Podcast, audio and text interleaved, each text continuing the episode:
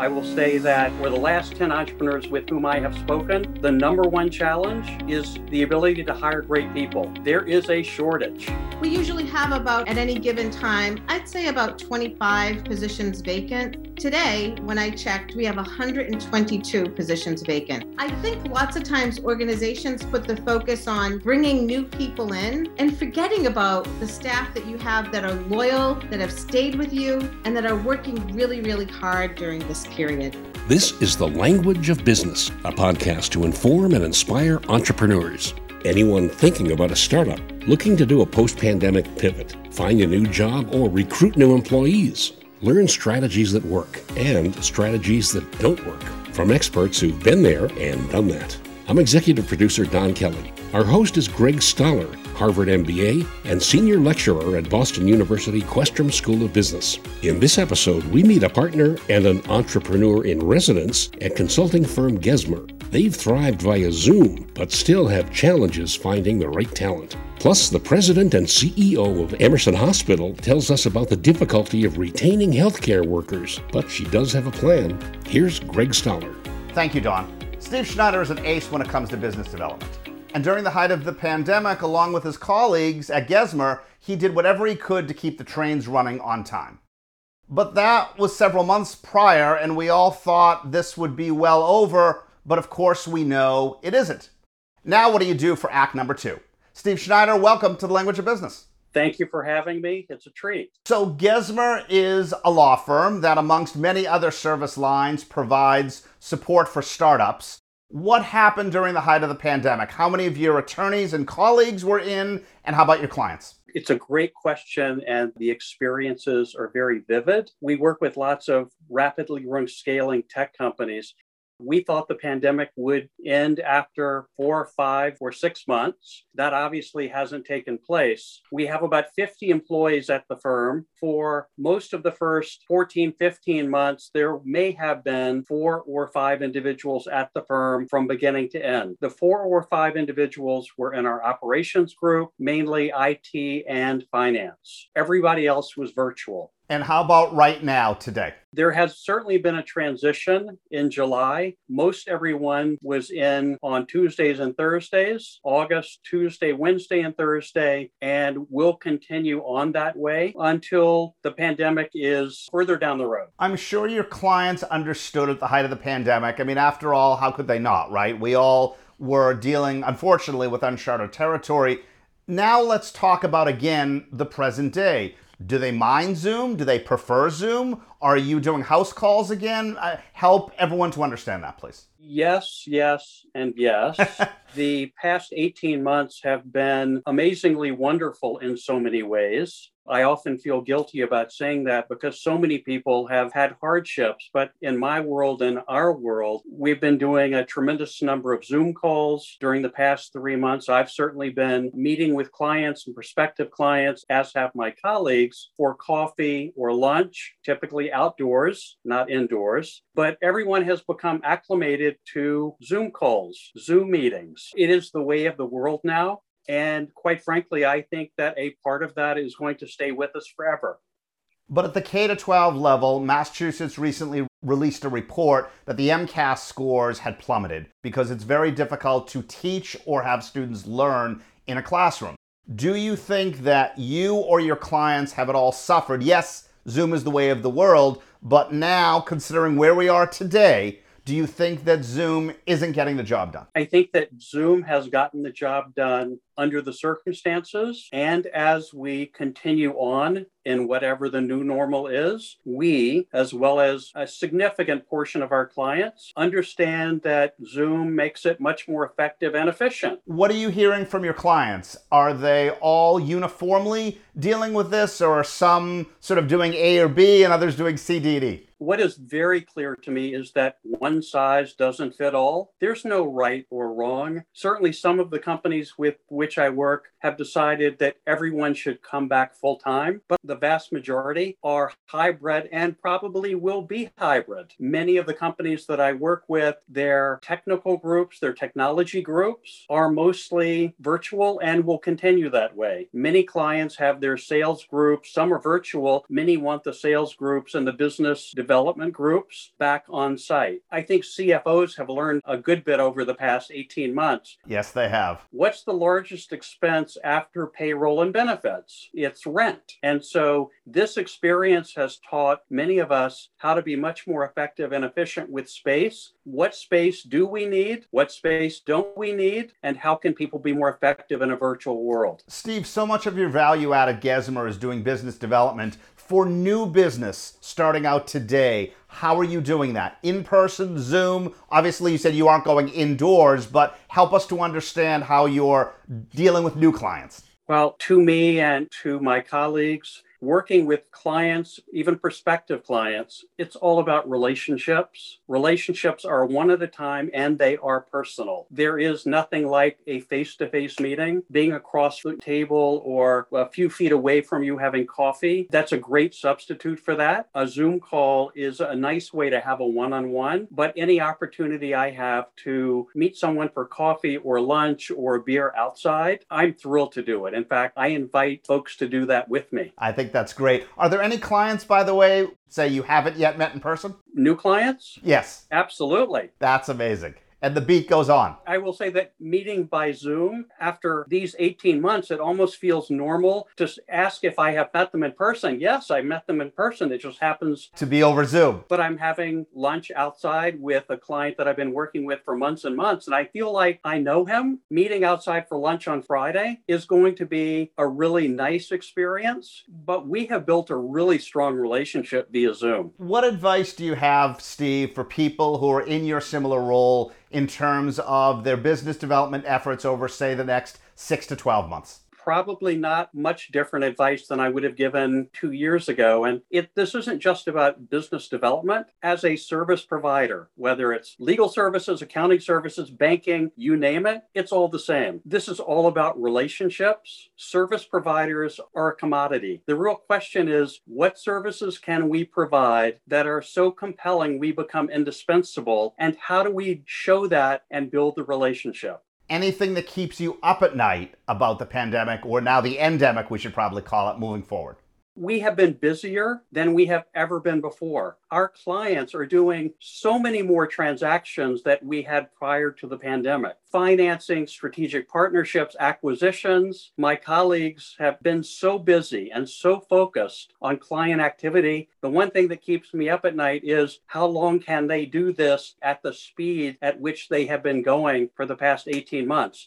There have been almost no vacations. People are working through the weeks and into the weekends. At some point, everyone needs to take a little time off. As a professional services firm, have you been hit by staffing challenges like so many other organizations across the country? We always look for great quality people. I would not suggest that the pandemic has made that any worse for us. When it comes to clients, though, I will say that for the last 10 entrepreneurs with whom I have spoken, the number one challenge is the ability to hire great people. There is a shortage. Sure. Steve, thank you very much. It's a treat. Greg, thank you very much for having me. Steve Snyder, the head of business development at Gesmer. Don, back to you. Thanks, Greg. Next up, we'll hear from the president and CEO of Emerson Hospital on the difficulty of retaining healthcare workers, but she does have a plan. When the language of business continues. I didn't even realize what it meant to be in a top tier business school until my first day. And I just really, for the first time, felt like I was in a place where everybody knew what was going on and everyone was incredibly driven to study this and perfect this field. And so I think being in a top business school really means that you are finding the barriers and the edges of the field and pushing them a little farther. And that's what Questrom has taught me over the past four years. Questrom's really helpful because you get to not only study the basics of business, such as accounting or marketing, but you really get to dive further in and to see applications of the health sector and how business applies to sustainability efforts around the world. They really want us to kind of focus it on four emerging areas, and those areas were healthcare, security, sustainability, and technology. Those are really where the jobs are going to be They really want us to come out from the Questrom School of Business and be able to work in any area of the industry. Interested? Go to bu.edu slash Questrom. You're listening to The Language of Business.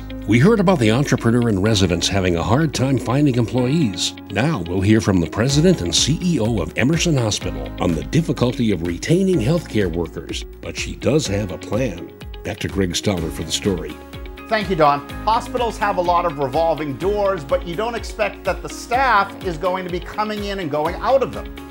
We're on location virtually with Christine Schuster, who is the president and CEO of Emerson Health Systems, and welcome to Language of Business. Thank you, Greg. I'm so excited to be here. As you know, my alma mater is Boston University, so I can't think of a better way to spend my afternoon than chatting with you about labor shortages in healthcare. Thank you. We're thrilled to have you here and Go Terriers. A lot of the media have been focusing on staffing shortages are they equally distributed amongst physicians, nurses, and staff? I was interviewing in my leadership huddles this week my senior management team, and the single biggest concern that each of them had was the labor shortages. And so let's take a step back and look at the last 18 to 22 months. When COVID hit, we already had a little bit of a problem around labor, especially within the nursing area. And as COVID hit, it further exacerbated shortages in that particular area and a lot more. Because what did we experience? Because of the unknown nature of the pandemic and its impact on people's health, many nurses who were in their 60s and other employees as well took early retirement. And so that depleted our ranks just a little bit. And then something that people don't really think about is child care and elder care. So, as those organizations shut down, women who were in the workforce primarily had to leave the workforce to provide care for their parents, their aging parents, as well as their own children. And when schools went virtual, especially for childcare, you often had families of four plus in the same house with mom and dad working or not working, and children virtually attending school. Some of the other issues are if you can work, but you have a loved one who's immunocompromised, you're a little bit nervous about maybe going into the workforce. And so we lost a lot of people that way. So there's a number of issues that have impacted not just nursing, but other people who work throughout the hospital. In particular, I see a lot of frontline people in housekeeping and nutrition services, our receptionists, where we usually have about at Emerson at any given time, I'd say about 25 positions vacant. Today, when I checked, we have 122 positions vacant.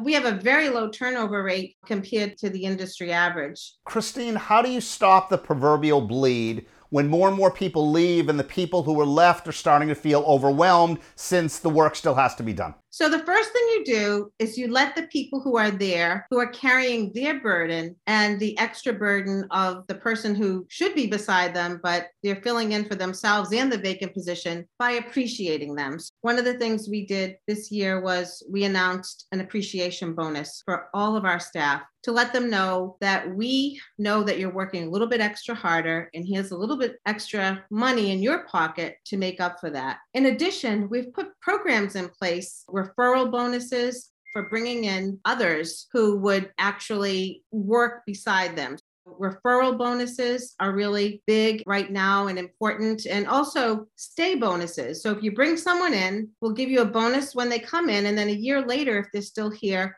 we'll give you another cash bonus as well. That's great.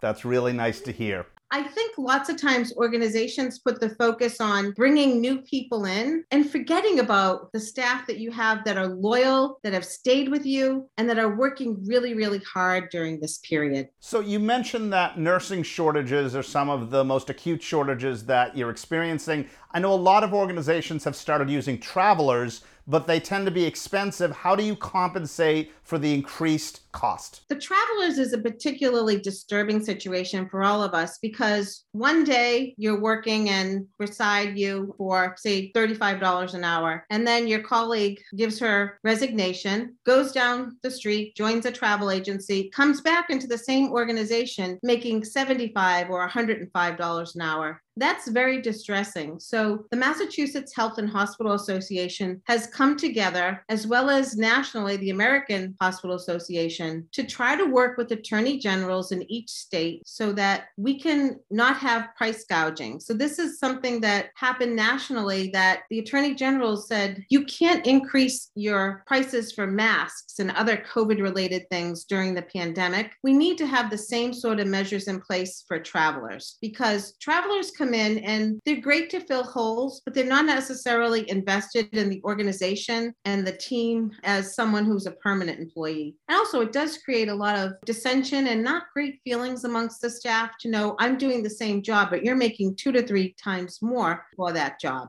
So we've covered staff such as housekeeping and food service and nurses. What's happening on the physician side? So the physician side is very similar in the sense that we've seen a lot of early retirements. I was calling around today in preparation for this call and to get into a primary care physician and five hospitals that I called five to six month wait for an appointment. What we're seeing is appointments are being pushed out much further than they normally would be. I actually called an urgent care center this morning. They were already booked by 10 a.m. And they said, well, you can try to come in as a walk in. It's just going to depend on how long the folks who have already registered. So it's a lot harder to get an appointment. And I don't know if you've heard about emergency departments, but we have patients who we can't find mental health placements for who are in our emergency department for days and days and days. In addition, we have some days where we have to go to a code yellow status because we have so many people in the emergency department. And is that because you don't have enough physicians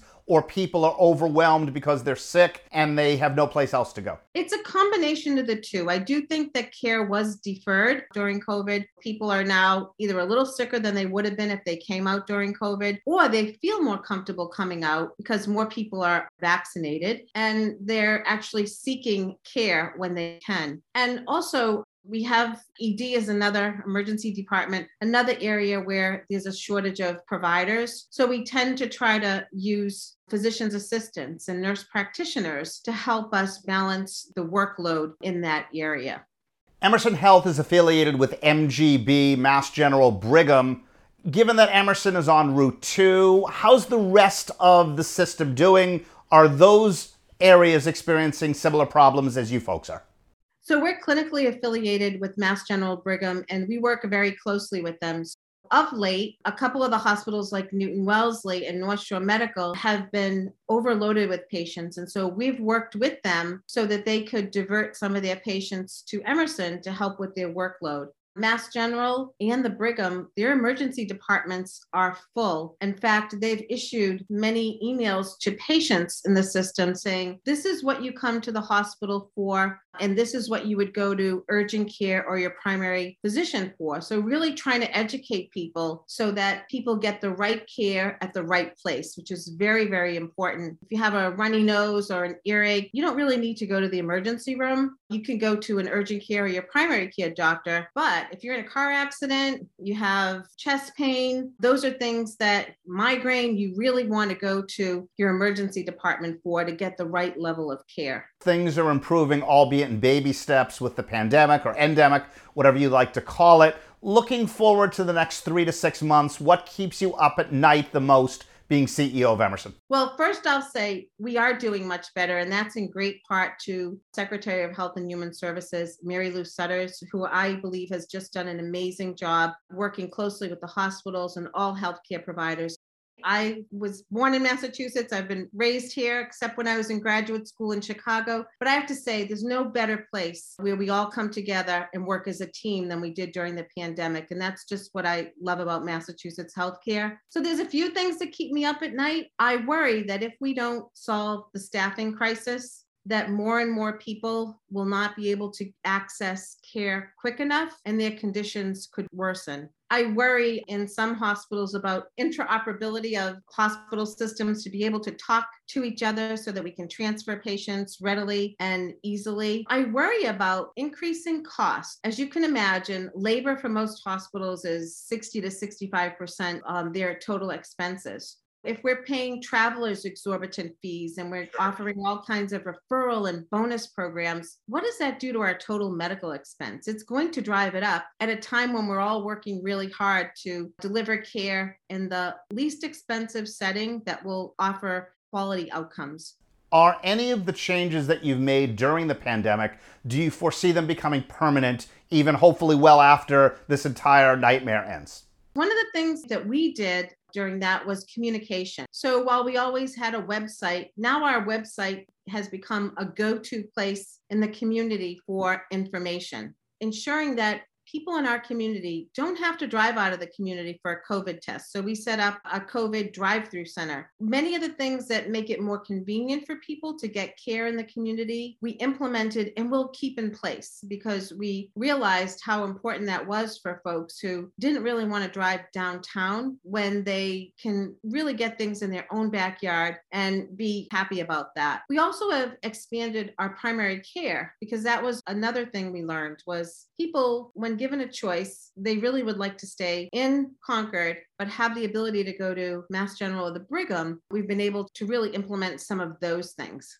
And finally, how are you dealing with members of your community, either patients or physicians or nurses or staff, who are choosing not to get vaccinated? We're part of the Mass Hospital Association, and we all signed a pact that we would have mandated vaccines for employment of our health system staff. We've accepted medical and religious exemptions, and those are reviewed, and some were accepted and some weren't. And so, as a condition of employment, you have to be vaccinated. And I really believe that's the right thing. When people come to the hospital, they need to know that it's a safe place to be. They need to know that their care providers are vaccinated and will keep them safe. And interestingly, Greg, we had, before the mandate went into place, a number of people call, and I had letters written to me and a couple of emails on our website through the contact us function where they said, I love Emerson, but I haven't heard you declare that you're implementing the vaccine mandate, and I'm not comfortable there. So I'm canceling my upcoming MRI.